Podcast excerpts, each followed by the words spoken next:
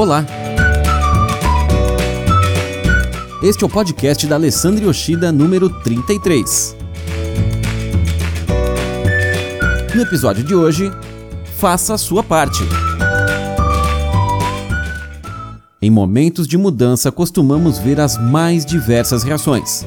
Tem os que ajudam, os que reclamam, tem uns que criticam os que fazem, mas não fazem nada. Tem também quem desfaz o que o outro já fez para fazer do seu jeito.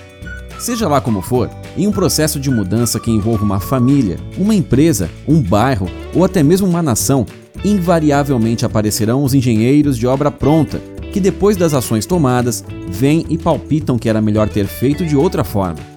Vão surgir também os pessimistas, que vão quase torcer para que dê tudo errado.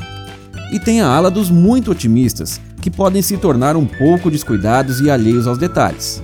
Seja você de um tipo ou de outro, Lembrar que a mudança gera a saída da zona de conforto e que por isso mesmo faz com que o ser humano ative suas defesas valerá para você não se desgastar em discussões que não levam a um comum acordo e até evitar se desgastar com quem você ama por possuírem formas diferentes de ver a mesma questão.